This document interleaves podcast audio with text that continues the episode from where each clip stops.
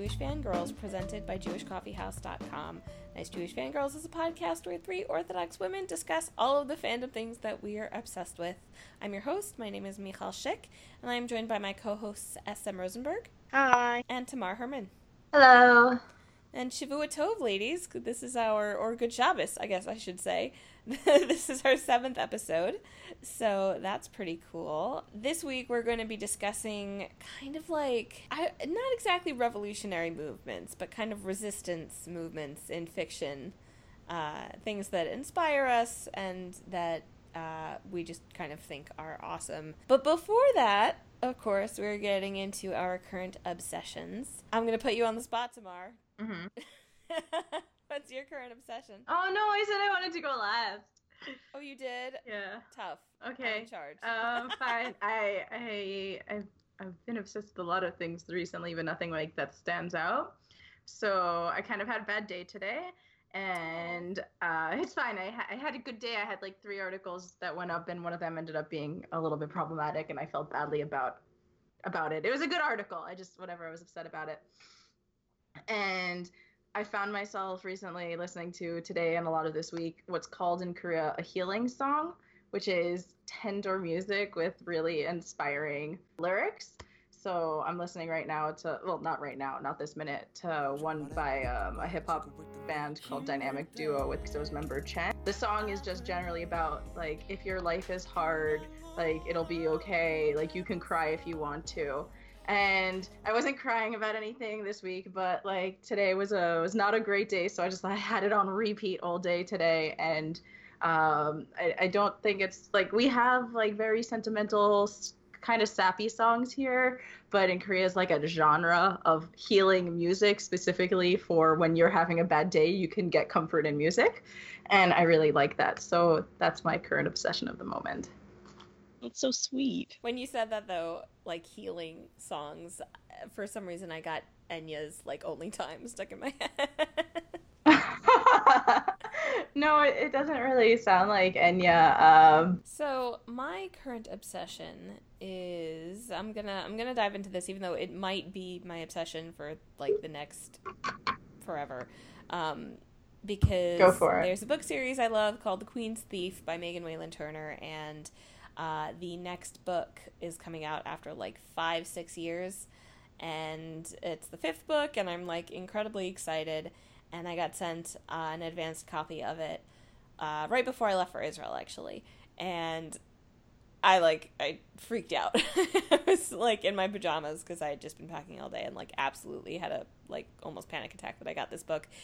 Um, but I haven't reread the series in like a whole bunch of years so I I just started rereading it and like, oh gosh, you know that reread feeling where it's like, oh, this is amazing. And like this book is giving me more more presence as I continue to read it, uh, and that that's the feeling that I keep getting from the first book is called The Thief, and highly highly recommend the series. The problem with the series is that you you have to read it more than once because almost every book has a twist and like a, a mystery and something going on that like you just don't get the first time, and then when you read it again, it's it's like reading a different book. So yeah, I'm I'm totally obsessed with that right now and kind of taking it very slowly. And I have the next book on my desk and it's waiting there and I like I'm just so ridiculously excited. SM, what is your current obsession? Okay, well, I I TV wise I've been watching things um but I wanted to go into in a different direction, and it's not so much a current obsession, but like something that happened to kind of retrigger and remind me of a previous obsession, which uh, is easy to fall back into. Which it was started when someone in Olaf posted a whole bunch of baseball books, and they said that they were cleaning out, they were cleaning house, and they just wanted to um, get rid of a whole bunch of things and they said if anybody's a baseball fan, you can have any of these books.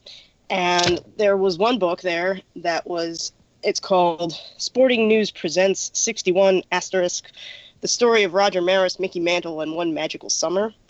And the 1961 home run race, which is what this book is about. Um, it's about the race uh, between Roger Maris and Mickey Mantle on the Yankees to try and break Babe Ruth's home run record of 60.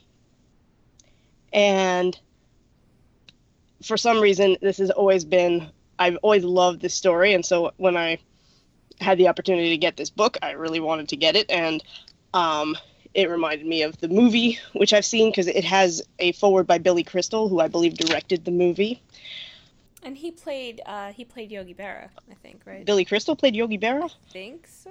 I I don't remember honestly. I need to rewatch the movie. I recommend everybody watch the movie. It's got you know some kind of you know slow motion slow motion kind of cheese in it, but I think that why this story resonated with me, aside from all the drama of chasing a record and the tension building and all the pressure that goes on, I think what draws me to the story most is the Mantle Maris friendship because I love friendship and I especially love friendship when it's in a situation where two people are expected not to be friends because um, they're com- they're they're competing or they have different interests. And like Mickey Mantle was this um, playboy womanizer and Roger Maris was this quiet family man.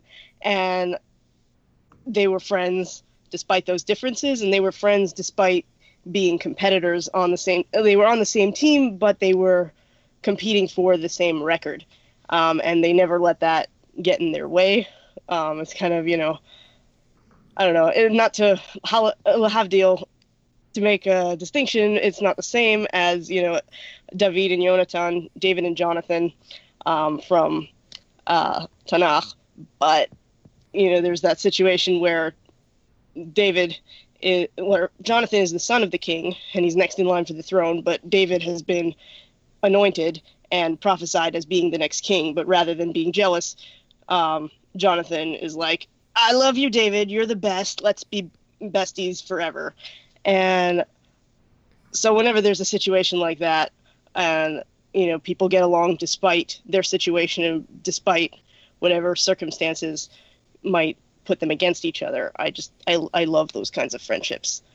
Yeah. So, yeah, that is that is my my obsession at the moment. I'm just like thinking back to learning about David and Jonathan in elementary school or whatever it was, and like realizing that the feeling I had was feels. I know. Jonathan is my favorite Tanakh character. Yeah. Just, yeah. Awesome. Um, okay, so okay, so now we are going to move on to our main topic, which is SM. This was your idea, so I'm actually going to put it to you to fully explain. Okay. Exactly what we're talking about today. Yeah. So, I mean, we've just been seeing a lot, a lot of politics lately, and a lot of of it involves, you know, just throwing the word resistance around, and so we wanted to, you know, talk about something that you know that's on a lot of our minds, but at the same time not talk about it in a real world context because the real world is depressing a lot of people and a lot of people are not interested in talking about politics and we're not interested in talking about politics. So we figured that we would talk about resistance in fictional contexts entirely fictional contexts and the different things that you know we liked about that that we like about different resistance movements and just the uh, the ideas that we take away from them and what we think made them effective, you know, emotionally and also logically, like in the sense of why they were effective um, in their universe of the of the of the book or the movie or the story that they're in, and why they worked, um, or why they didn't work, and what their what their pitfalls were, all sorts of things. Anything you really want to talk about is fair game. Awesome. So, uh, would you like to start us off with your your movement? Sure. So I'm going to start off with the Hunger Games, which has a ton of resistance and a lot of problematic resistance, especially toward the end. Um, so, but I wanted to focus on the two two main aspects. One of them is the the media aspect of it, and because I felt like the Hunger Games, I think the Hunger Games was originally intended written as a media satire, um, or that was one of the angles that Suzanne Collins had in mind. something that I heard. I don't I don't have a source for that. It might just be you know something that people said, and uh, it might not be verified. It might be fake, but um, and if you look at it as a media satire or just a media critique of or or observations about media and its power, there's just a lot there in terms of how they were able to communicate during the resistance. They made a lot of these propaganda videos. They had all these slogans, you know, if you burn, if if we burn, you burn with us. And then they had that song, uh, which I found very effective, much more effective than I thought it was going to be when they they turned it into like a real anthem in the uh, in the in the third and fourth movies. There's the song um, "Are you Are you coming to the tree?" and it doesn't seem to ha- like if you look on the on the paper really you know on paper it doesn't really look like a resistance anthem um, or an empowering song but the way that they did it in the movie and they they said it they overlaid it on top of major resistance action that was going on it really was it was very powerful. And having you know unifying symbols and unifying anthems um, and spreading them through the media was a major reason that that resistance worked. And psychologically speaking why it was compelling to the people in universe and why it's compelling to read about. Um, and then the other part i wanted to talk about was the problematic aspect like i mentioned of just the risk of becoming the thing that you were fighting against um, which is what happens toward the end of the hunger games resistance. You you see that like all through it they've been having to make you know calculations and they have to make moral compromises and there's gray area and there's no clear right and wrong in some situations you know and you have to make a judgment call of you know whether this action is is worth it you know despite the moral compromise. And but then toward the end it becomes more and more extreme and the final act to win their rebellion is um, they orchestrate a bombing of children, and that demoralizes the other side and basically gets a lot of people to turn on the uh, on the president and the leadership, and um, and gives the rebellion all the momentum. And that was a calculated move by President Coin of the Resistance, and it's a very cynical move, and it was effective. Um, but it's obviously a huge moral compromise. Then she even proposes setting up a new Hunger Games, which is the whole point that they were fighting against was to be free of having to kill each other in arenas. She so she suggests at the end of of the story of before they they're about to take over, she suggests instituting another Hunger Games, but this time with all the people from the leadership and the capital being forced to fight each other. And so it's just about coming full circle and becoming the thing that you were fighting. And in the end, um, Katniss, spoiler alert, has to kill her. I don't know. Should we cut that out? no, I think the book's been out for quite a long time. Um, okay, statute but... of limitations has. That's like saying spoiler alert: Harry kills Voldemort. Right. The book or Snape kills Dumbledore. yeah. Um. I- I'm interested though. Like the Hunger Games resistance always kind of I don't know, it, it rubbed me in a couple of, of, of different ways because on the one hand I, I appreciate how, you know, realistic and uncompromising Suzanne Collins is with with the way she presents it. On the other hand, she gets really, really morally equivalent, and that kind of drives me crazy, you know, because I mean, at the end of like, I don't know if you can call her her you know the the resistance you know district 13 like an effective like they win but you know mm-hmm. the, the, ultimate idea of the hunger games is basically that like the good guys and the bad guys are kind of indistinguishable and like there's there's no good side to take. And i kind of fundamentally reject that idea um, in most situations. And even in the book like the way she presents it i honestly don't buy it um, mm, I didn't see it that way. I didn't see it as you know morally equivalent. I I saw it as you know the good guys steadily getting more and and more dirty, you know, as it went on. Um, but I didn't see it as that they were that they were equal. I still felt that it was clear that you know that their cause was the one you know worth fighting for. um, and yeah, and that the yeah, so when and when the bad guys do start to become the tyrants, when when the good guys do start to become the tyrants, um, it's acknowledged as being bad and needing to be taken down. I mean, uh, it's been a while since I've read it, um, and I think there are different ways to interpret it. Yeah, I'm basing this mostly on the movies because I really don't remember the experience of reading the third book at all. Like, it's mostly wiped out except for the moment when Katniss shoots President Coin. Everything else is just kind of like a, a depressed blur. Yeah, it's. Um, but the movies, the movies made it um, made a lot a much bigger impression on me. I think. Yeah, I mean, I yeah, I saw the first movie and really liked it, and saw the second movie and kind of thought that it reflected the book well, but I didn't particularly like the book. Uh, so yeah, I don't know. I, I I was kind of annoyed with the second movie for not making certain adjustments that would have made a lot more sense, you Yeah. know, and because they weren't limited to Katniss's point of view, and they could have fixed certain things. and things. let's face it. I mean, Catching Fire is pretty much the Hunger Games with grown-ups. It's it's not particularly different or It was creative. so unnecessary. I- agreed.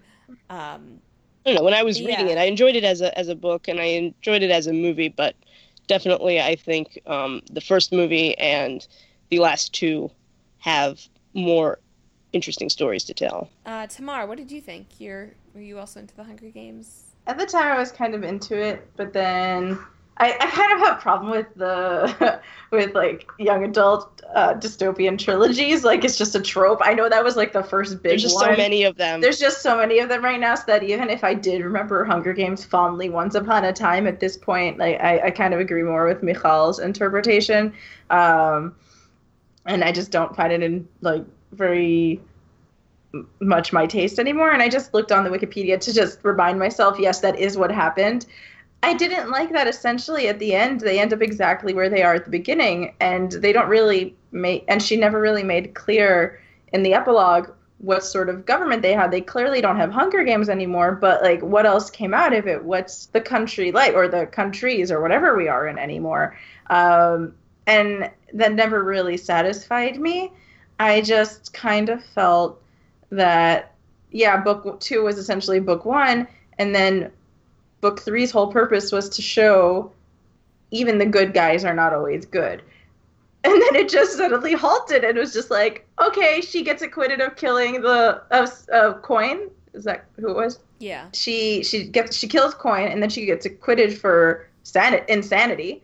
Um, as if somebody can't make a rational choice to destroy a dicta- bring a dictator down. Like that's kind of yeah, what so like, I don't remember that this being. It, I don't think that was in those things were those elements were in the movie. So Did yeah, I'm definitely I am definitely on the side of movies were better than the book in this case, Mhm. and um, would recommend movies over reading the books. um as like a, a bibliophile i kind of have a problem with that but yeah i guess I know a lot of people do, but I am not afraid to take a stand.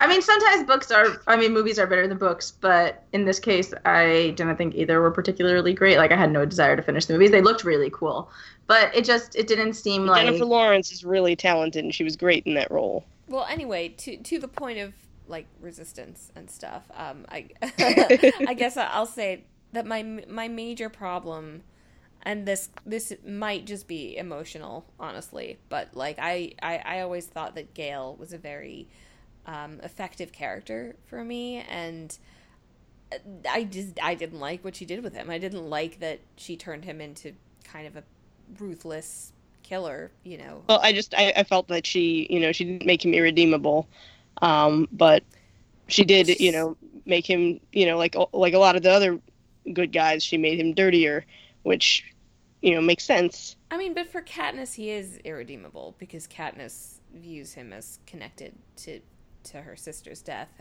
even though he's not. Um, and there's this kind of odd moral.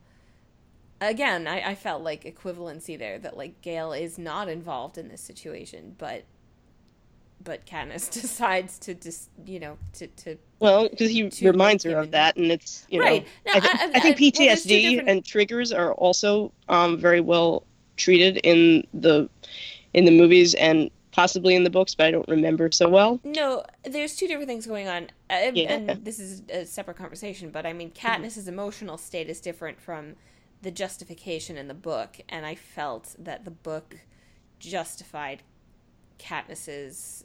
I mean, Gale moves to like District Two, which is like the worst district or whatever, like the most evil district at the end. Or I, I don't know. I, I I I found him very interesting as a kind of revolutionary figure, you know, and somebody who had demonstrated selflessness and you know concern for the greater good like he he he shepherds all the people from district 12 all the mm-hmm. people who survived to district 13 like he does that by himself he you know and then it just kind of boiled like one or two decisions kind of boils him down to like not good enough. It was kind of an uh, you know a too neat way to resolve the love triangle, which was not. ugh don't you get know. started on that love Yeah, triangle. we're not gonna go is the into that. worst. Um, i can't deal with it anyway so I, I don't remember the books or what I'm about to reference as well as I should, but he kind of reminds me a lot of the characters in Animal Farm who kind of go into things thinking, oh, we'll do this really well and we'll save the country, it will save the farm. And but you end up doing things like Michal said for the greater good, and in my head, what's the greater good? That's like Grindelwald and not such great things. Like it's you can't. He kind of also, this is what I was really thinking before the Animal Farm reference. He reminded me a lot of the characters in Holocaust movies who are always the like traitor Jew who ends up going to like help the Nazis because they want to help their family. And like, I'm not saying Gale is a Nazi. I'm just that uh, is not a the collaborators. not he's not a yeah he just he wasn't collaborating but his intentions started out as good and he just everything blurred which i guess is he was possibly the most realistic character because of that because it was never black and white in his mind he was just trying to Yeah. essentially make everybody survive the way he thought people should survive um, the fact that he killed a lot of people or maybe he killed a lot of people or i don't really remember this was is involved somehow. well, he Yeah. was. He could have warned her. Um, just I think that he didn't know it was happening i think I don't, didn't he? Because he like It's a- I thought he found out somehow in the book. I have to not reread these books ever, but but I, I wikipedia I vaguely remember that he was Yeah. aware of what was about to happen to her sister. I don't think so. I'm gonna I- I thi- I Wikipedia, hold think, on. Like, he, Tyrant. that was in Mockingjay, right? yeah. Uh, the Wikipedia doesn't say it, but I, I vaguely remember You could just Google the question. You know, did Gale know that um, Coin was going to kill Oh, children? okay. So it wasn't it wasn't that, but this according to Wikipedia, this is a direct quote. Uh, the strategy used to kill the medics had been developed earlier by Gale. So he had at least developed the way to kill the people. So so that I thought I remembered him hugging her, like holding her back from going into the scene. I must be confusing my dystopian novels. But I, I just think that he's kind of that archetype of a, a good character gone wrong for the right reasons. And a lot of the characters in the Hunger Games didn't really live that way. Like, there's no reason whatsoever that coin should decide, let's kill, like, the people who treated us badly, except you want revenge. And that's a horrible reason to treat people some way you don't like, you wouldn't like to be treated. Um, I don't know. I just think that the revolutionary aspect never followed through. And, like, they rebelled, but we have no idea what happened. And, uh, I mean, the the plot never really revealed that either. So I don't really Yeah, feel. I mean, Daisies grew at the end, and she has Peeta's yeah, babies but it, like in my, you know, but Peeta sucked, and Gale was great before he went off the deep. end. Uh, we're not gonna get into the Team Peeta, Team Gale thing. It's not not part of the resistance. that was actually sidebar. One thing I was so angry at those books for, like turning this story about a girl trying to survive into this like nonsense was romance. I was like, unnecessary. Why are we doing teams? So Yeah. unnecessary. Yeah, I mean, I felt like for the most part, a lot of that was fan generated, and that like the in the books, Oh no! I mean, there there was come on. definitely- you know, the- there was the definitely whole some. Second book, she's There like, was- "Do I love Peeta? Do I love Gale? Do I love Peeta? Do I love Gale? I love Gale. No, I love Peeta. I like." yeah, no, there was definitely some some of it, but like for the most part, it was like I felt like it was Katniss being like, I have more important things to do. I will deal with this later. maybe it came off that way more in the movie. In the book, it was definitely like, who do I choose? I'm a teenage girl, even though I literally have killed people. Yeah, I don't know. I felt like they amped it up so, sometimes in the mo- in the movie more than I felt it in the book. So I guess it's just a matter of perspective. I mean, I guess romance can be its own rebellion, um, and it kind of is in the Hunger Games. I guess that that's part of the the point it serves. But only in the first book. Like, there's no reason she should still be pining for Gale in the second book, except that he is like an old friend, and that should be like a two second thought in her head, like, oh, it would have been nice if I were still the person who could love Gale, but clearly I'm not anymore, so now I love Peeta. End of story. Go to have a revolution. but that's not how feelings work, okay? Anyway, um, my revolution, I guess, my my resistance that I decided to talk about, um, is the Riders of Rohan, or I guess really the nation of Rohan, uh, in J.R.R. Tolkien's Lord of the Rings, which God I haven't read since high school, even though obviously I've seen the movie since then. But I have always loved the Rohirrim. I I first of all I thought that they their name was Hebrew because it was Rohirrim, and that's the way you pluralize in Hebrew. um, so so immediately they caught my eye. Um, but the you know Tolkien's interesting in that like he he does kind of have this sort of automatic hierarchy in his in his peoples, you know, and like the people of Gondor are like this very like fine and refined and like they're they're sort of better than the Rohirrim for some reason. At least that was always my impression. Uh, but I always, you know, I I mean I loved the Rohirrim, and part of that the reason is because they're they're fighters. They're we meet them, they're immediately backed into a corner. They've been invaded by people by Sa- by Saruman's forces. They think that he was their ally. You know, he was supposed to be their ally. Um, he's also infiltrating Theoden's brain, literally. Um, and yet they kind of have this this intense resilience, you know, that that just keeps on going. Like they really don't get a break for the entire story. So basically, you know, once Aragorn and Gandalf uh, and the crew get to Edoras, you know, they they free Theoden and they kind of deal with that, and then they go straight to Helm's Deep, and then they win their first battle against Saruman, and then they have to go straight, almost st- directly to Gondor, who you know ignored their calls for help before. They go to the Pelennor Fields, they kick ass, and uh, you know, and then they have to go straight to the the final battle at you know at uh, Mount Doom or at the the gates of Mordor, and they they really um I mean they're they're kind of portrayed as more of a warrior culture than uh than Gondor is, but I you know, I still think like there's there's a definite kind of awareness that this is taking a tremendous toll on the Rohirrim and the way that Tolkien kind of focuses that through um, the characters of you know particularly um, Eomer and Eowyn. Um, I, I've always really loved, and of course, I mean, no no conversation about resistance, especially in Lord of the Rings, would be complete without a discussion of Eowyn because she rocks. I mean, she just like she is the ultimate like Best. you know rebel. And uh, it's it's really kind of spectacular the way she she knows what she wants. She knows what she's capable of you know. It's it's kind of a very it's a very sad story obviously because she's suicidal through half of it. But you know the, the way she you know stands up before the the Nazgul the Witch King and is just like nope. Nope. Doesn't matter what happens. I am standing against you and I have the capacity to do so, even though you think that I don't, uh, because of my inherent self as a woman. And I, I've always loved that. Yeah. Plus, Karl Urban is really good looking. I hoping you mentioned that.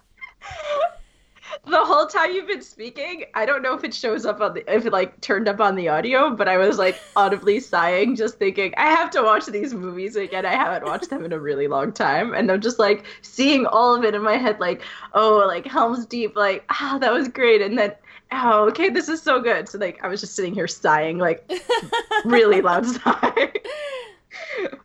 but I also thought at one point you said um, you were like saying something like, and she just got up and was just like, "I am," and you paused, and I thought for sure you were going to say Oh, "no man," and then well, you didn't. That, that is worth saying. uh, she says, "I am no man." Oh, I love it. Oh, it's funny because I initially, um, the first time I read Lord of the Rings, I did not like Eowyn that much because I was kind of in this phase where like I was I didn't like the warrior girl, you know, I was kind of against that, and mm. To a certain extent, like I, I still feel that way. how things have changed. Well, no, I mean, I, I, I like warrior girls now, but but I think when I was, especially when I was a teenager, that was the only kind of girl that was okay to root for, and I never felt Mm. like a warrior girl. So it was like, well, I'm just, I'm gonna like root for the evil stepsister, you know, or the like whatever girl, who, the prissy girl, you know, um, who who likes dresses and whatever, and that's why Sansa Stark is my favorite literary character ever.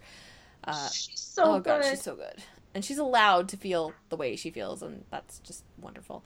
Um, but obviously, you know, as I as I've grown older, I've come to really appreciate Eowyn and her complexity, and you know, and and the fact that you know she's not she's not just a warrior girl. Like there is a certain type of warrior girl that I think is lazy writing because it's just like I just want to make a man, but a woman, you know. But Eowyn But she's No, not. she's She's, not at like all. also soft. She's soft when she wants to be, and she's strong when she wants to be, and she's wonderful. Yeah, and she experiences a lot of psychological pain and you know, and and the stoicism and you know, just just strength with which she stands against all the forces that conspire against her. Um, which and and honestly, she actually I'm just it's just occurring to me now, but she experiences like serious gaslighting from uh from Wormtongue and like for quite a long time and you know with with Theoden kind of going slowly crazy and Eomer running off into the fields and being banished and you know so Eowyn goes through a lot and she just she remains strong and and like aware of her of her own strength and I love it So I don't know if you guys realized, but when M- Michal was talking about the difference between Rohan and Gondor, essentially in my mind it was like the people who like urban people versus the countryside Mm. people, and also in Hunger Games, like District Twelve was also like the least urbanized of this of the districts. Like that was how it was represented. Like they were the lowest on the totem pole, and Rohan's like the lowest of the men in the world um, in the world. All the lowest of all the men in, all Middle the world. No but but that's, that's a Um, good point and and I just thought that was interesting. Yeah, and and something that you know I I do keep thinking, and and the memory that I have initially is like now the the the movie, but like you know when you have Theoden like. When, when they're like, hey, we have to go help Gondor, and Theoden's like, uh, uh, excuse me? Like, where was Gondor when we were just all dying here? Like, that, you know, they haven't been helping us this whole time, and yet they still decide to go at uh, tremendous personal cost. I mean, Theoden dies in, in the Battle of Pelennor Fields. Um, yeah, I, Spoilers. What? Spoilers. no, no spoilers Not for for Lord of the Rings. that is not a thing. um, but yeah, no, I just I find them as a people tremendously admirable, and I'm still like a little bit irked at Tolkien for being like, but the Gondorians are really like the great ones. And it's like, no, no, the only good Gondorian is Faramir, and the rest of them can just I don't care.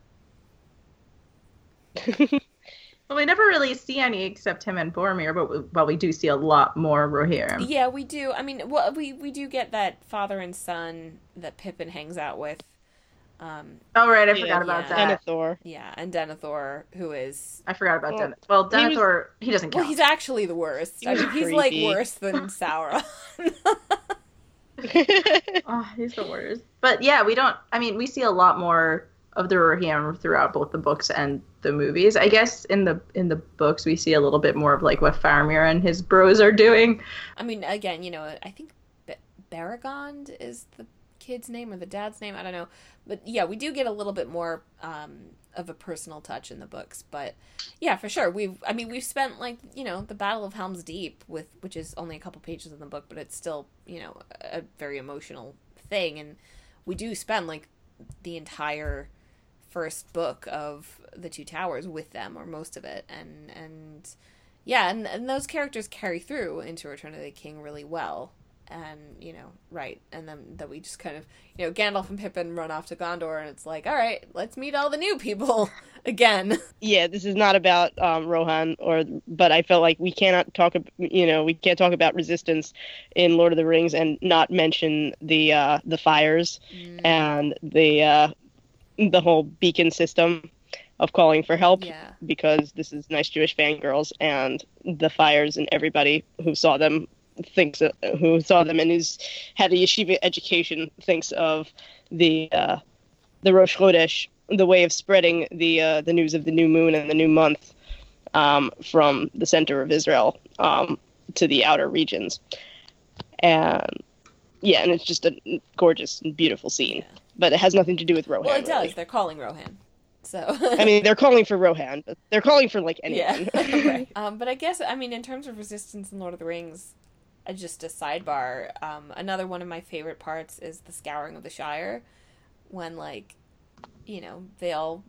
It's not in the movie, so I don't know about it. It's the best part, but it's also just like, where did this come from when you see it after the movies? When you read it after the movies? So I read the books first, and like, or almost. I, I, I was like halfway through Return of the King when I saw Fellowship of the Ring movie, but um because I was actually I was very determined because I like knew from Harry Potter that like I was upset when people didn't read the books before, and I was like I'm not going to do that for Lord of the Rings, and you know my uh, fourteen year old self was very determined, um, but. I, I I love the Scouring of the Shire. I adore it. It is so um it's so cathartic and it is so it it really gives you that like I have to say, like it's it's that sense of like achdus that you get, which is the Hebrew word for like unity, and but but it's also kind of used in a context of like everybody working together and like accomplishing something, and you know just being really awesome together. So uh, yeah, I always I, I definitely get like that achdus feeling from the Scouring of the Shire. It's the first time I read the books. I think I I saw the movie and then I read the books. I saw the the Fellowship of the Ring and then I saw the books and I saw the Fellowship of the Ring and then I read the books. And the first time that I read The Scouring of the Shire, I was just like, what is going on? Is this really how Lord of the Rings ends? I was like very confused. And there's a lot of excess pages there that I don't think were particularly necessary, like to get to the end part of it. I was like, let's get rid of Saruman.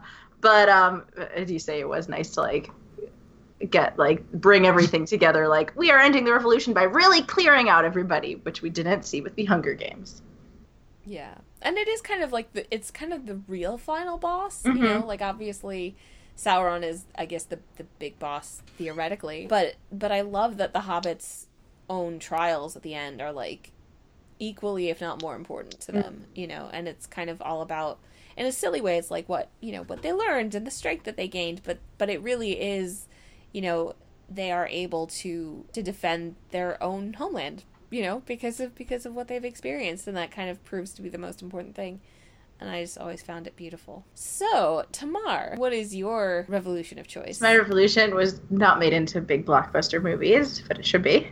Um, it is. It's the Crown Duel book by Sherwood Smith, or Crown Duel series, because it was originally published as two books and then combined. I don't know if either of you have read it. I don't expect most of our listeners to have read it. It's a fantasy series. It's a YA fantasy series that takes place in a not an alternate reality, but another planet, not in our realm of reality. And essentially, humans have moved from Earth to this fantasy world with magic and the natural inhabitants of the world, the indigenous people, so to speak, are tree-like beings and literally just called the tree folk. The sorry, they're called the hill folk, uh, and the hill folk essentially decide to make humans better, and they give them all these magical. Uh, spells to use, and they give them all these ways to uh, essentially heat their homes without having to burn wood. And pretty much these indigenous creatures make humans' life better the story begins when the main character Mel, she's a daughter of Count. Her family's land is completely desolate because the king is trying is just essentially robbing everybody.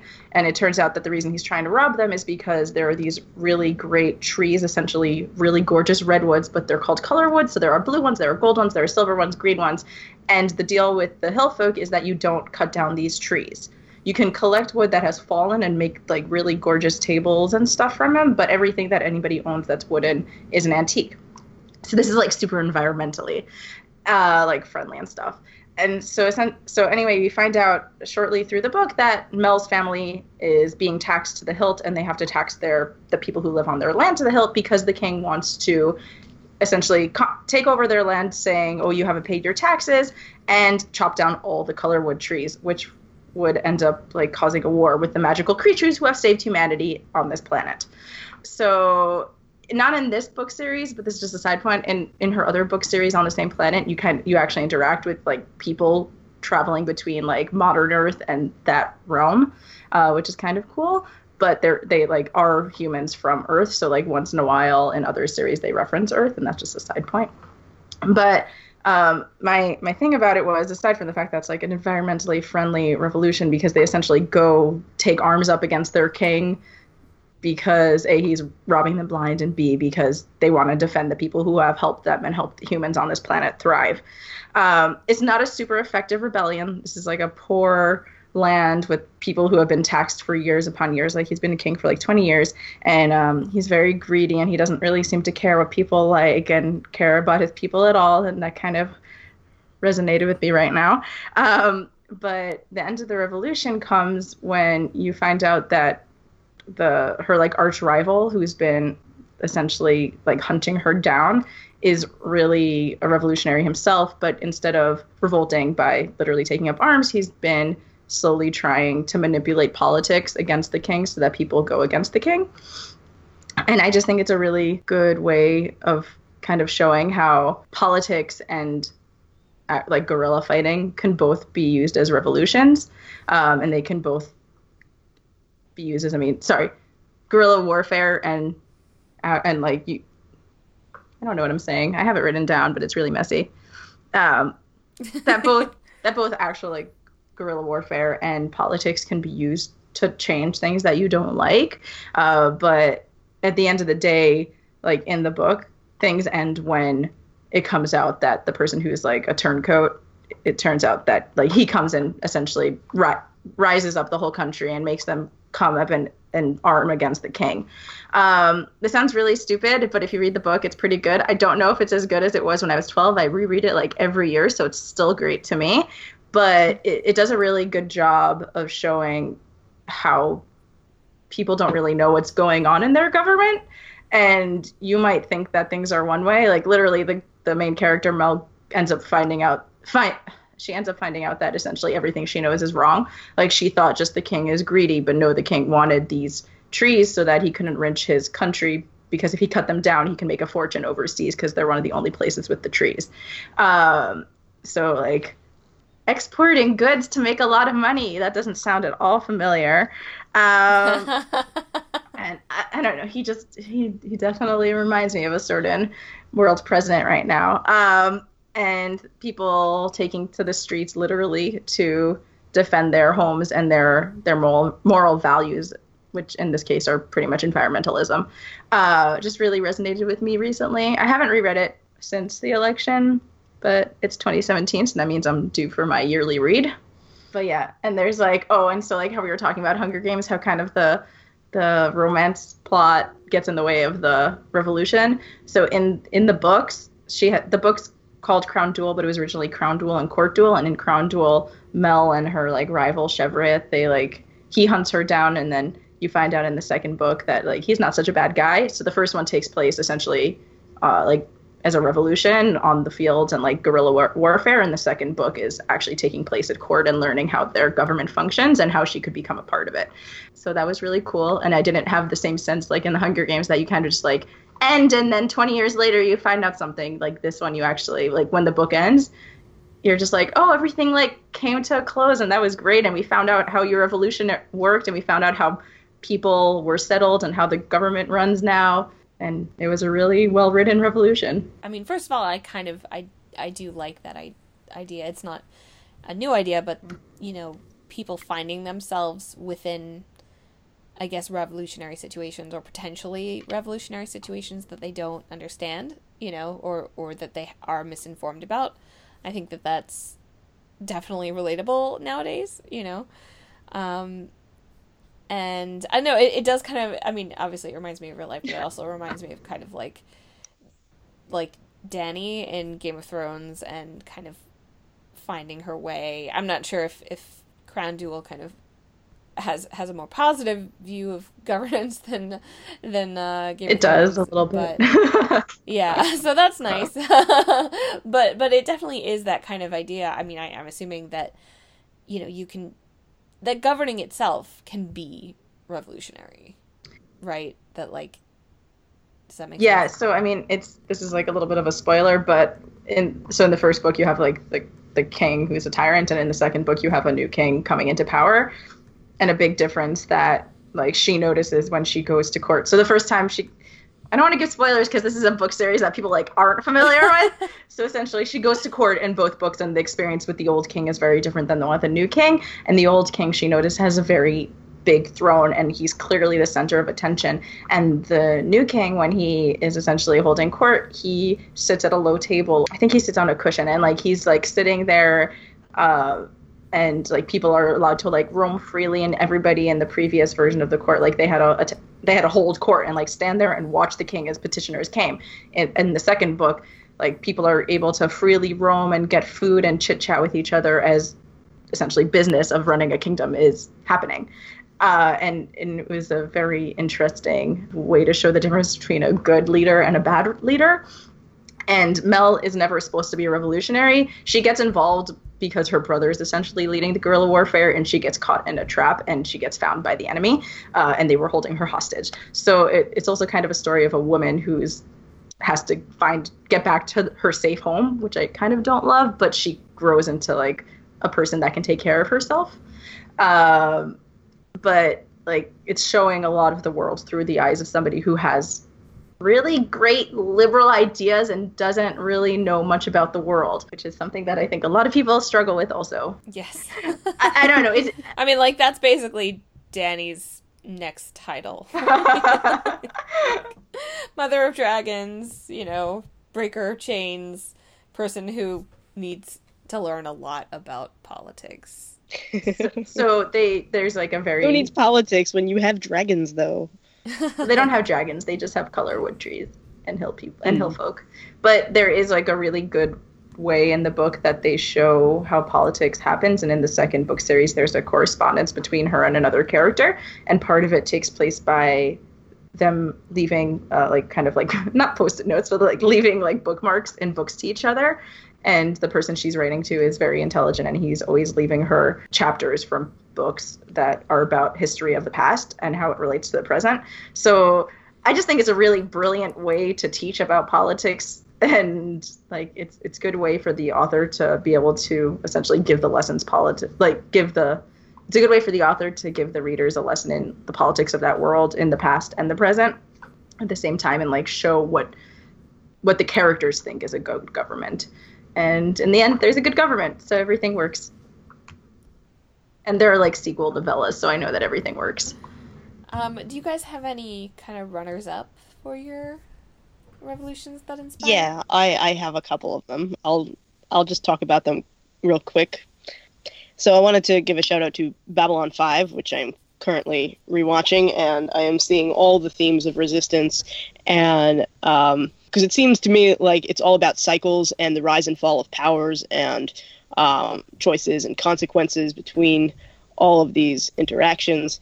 And it seems like every alien race is resisting some other alien race or force at some point in time. And sometimes, you know, this one has the upper hand, sometimes that one has the upper hand. And then there are factions within um, within the races themselves, like among the humans, there's um, the Mars colony wants to break away, and there's a Mars resistance and an underground. Um, there are telepaths who want to break away and be free from the normals, um, and they have their own underground railroad.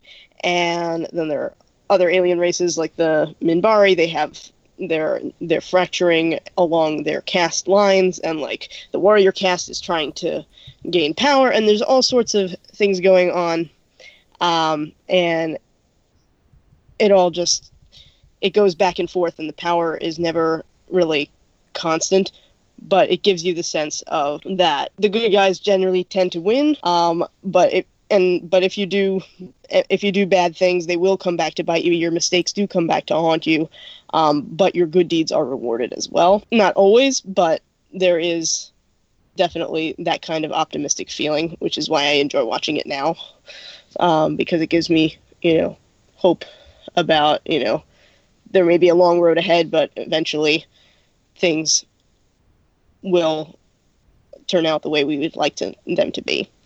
Um, and I also wanted to give a quick shout out to Deep Space Nine, to the Bajoran Resistance, which I felt was really interestingly well done, um, especially through the character of um, Major Kira Nerys. Um, because the Bajoran resistance basically happened before the show began. So she had all the, and she was a resistance fighter, and that's her background. And a lot of the time, being in the resistance meant being a terrorist. Um, and that those were the techniques that they used to throw the uh, the Cardassians, not to be confused with the Kardashians. uh, there's an alien race that came first, the Kardash the Cardassians, um, who took over the uh, Bajoran homeworld and oppressed the people, put them in death camps, um, like really awful stuff. Um, and you know they had their own mentality of like you know the Bajorans are backward and we need to do this to save them from themselves and whatever. And then um, Kira, who is fantastic and fabulous and resourceful and brilliant and kick ass. Um, so she was one of the resistance fighters, um, but the show doesn't glorify her for it all the time. Like there's, it's definitely one of those, um, one of those shows and that gets into the costs of resistance, like Hunger Games does, of you know where were the gray areas and what were the moral compromises that you had to make and how do you you know what is what do you feel about it and, and how does how does that impact you and the way that you see it? Um, looking back and like her feeling it comes up in a few episodes you know of the it goes into her past and things that she had to do and the consequences of those things.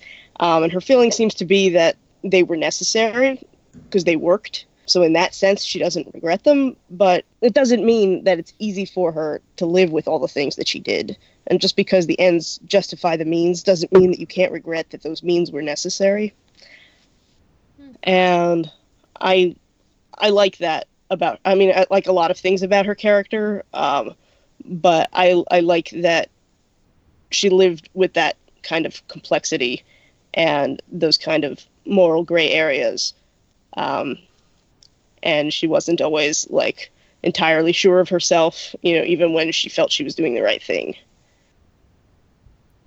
Cool. Yeah. Um. I guess my. Uh my runner up or whatever um, would be the the DA Dumbledore's army in Harry Potter. Um, Woo! Yeah, I've always had such war. I like I, I I love book five, and that is one of the main reasons why. Because I just I really I mean I, I think the DA is it, it gives me again that Achtersea feeling that you know just things are happening because we're working together and that you know it's it's a resistance that is also a positive resistance. I don't know if it necessarily ends that way, but it, you know, is certainly it's about protection and it's about self-protection and and personal responsibility really. And yeah, and I love it. Um Tamara, do you have any runners up? I was gonna say Harry Potter because I didn't realize oh, you were. Sorry. No, it's fine. I had I had to say the DA. I just had to. Come on, just give me a few seconds. I'll think of something. I don't know. My brain's in like weird places right now. You don't have Star to. Wars. I mean, like, you know. No, I don't like Star Wars enough. I was. Th- I thought Michal would. Yeah. That's oh, I guess I could talk about something that um, I have mixed feelings about, so I'm not going to go into too detailed. But uh, I really liked Avatar: The Last Airbender. Oh yes. I, I, I don't like kids shows, so I didn't enjoy it as much as a lot of people made me think I would. Uh, but I think that they did a really I mean, it was it was a lengthy show, and they did a really great job showing how people are people and how revolutionaries are essentially just people who want to live their lives, and that like a bad leader can really ruin the whole world and really ruin people's individual lives, whether they're people who they've never met before or people who literally are their family members. And I just think that over the span of the series, they explained quite a bit about how people get to the places they are to make them rebel against leadership. Yeah, that's a good point. And I mean, The Legend of Korra also has its definitely has its share of rebellion. And I didn't watch Legends of Korra. I, I, I know. it's good. Um, I I think the last two seasons are are the best, but it's still a kid show. But it's geared a little. I feel like it's geared toward the people who liked Avatar. So like it's assuming that they're a little older now. So it's it's more at like a teenager level, but it's that's still probably not the maturity level that Tamar really wants. not the maturity level. I just hate the stupid. We're gonna teach you a lesson because we're good for teaching kids moral lessons. Like I don't like that. Like we don't. Need to Yeah, I'm not kids. sure that there was so much yeah, moral lessoning. not as much in Korra. It was more of a story. Yeah. Um, but but yeah, in that show, definitely it it, it is. Um, you know, it's never to the point of like you know a, a an out and out war or an active rebellion. But I mean, I think it's it's a theme both through the the heroes and the villains. You know, thinking of season three especially, um, it it does have a lot of of those overtones. So thank you so much for listening to this episode of Nice Jewish Fangirls. You can find us at jewishcoffeehouse.com. You can also find Jewish Coffee House on Twitter. I think that's uh, Jewish CH or something like that. Just search for it, you'll find it. Uh, nice Jewish Fangirls is also on Twitter. Uh, at mm, Nice Jewish Fangirls is also on Twitter at Jewish Fangirls. We didn't have room for the nice, unfortunately. You can find me on Twitter at Ink as Rain, and you can find my writing at hypable.com. Tamar, where can we find you? Most of my writing can be found at billboard.com, but actually today I had two articles go up. My Broadway Con article went up on Paste Magazine's website, and I had an article about what I learned from Korean dating culture go up on the Forwards website. So if you guys want to check that out, feel free to let me know what you think. Uh, you can let me know by tweeting at me at Tamar underscore underscore Herman. There are two underscores there. So please make sure to put two because otherwise some random person who doesn't actually respond to tweets will just see them and I won't. Uh, and SM, where can we find you? Um, you can find me on Facebook and on uh, Twitter at Floating Spirals and on my Amazon author page if you want to read any of my fiction. Awesome. You can also find Nice Jewish Fangirls on Facebook. We now have a Facebook page. Just search for Nice Jewish Fangirls. We live stream apparently from awesome Broadway events um, where Tamar is sitting in the audience for probably the most coveted panel, I'm assuming, at BroadwayCon just just um actually there was uh so i mean so michal's referencing that i, I live streamed from broadway cons hamilton the next administration panel. Uh shortly after the hamilton panel in the same area there was the first look uh stage where they had uh like teasers for some of the new shows and and honest to God, like the best moment of Broadway Con was when the two stars playing Anastasia and Dimitri from Anastasia got up on stage and he sung a song called My Petersburg and she sung Journey to the Past and it was just wonderful. Um, and like Hamilton's panel, pretty much, I mean, it's in my article, but pretty much the whole day at Broadway Con on the third day, which is Sunday, and I went on only on Sunday because I didn't feel like dealing with Shabbos, whatever. Um, so Sunday they were all essentially talking about the ban and um, on immigration, and so like everything was referencing immigration and like freedom. immigrants get stuff done.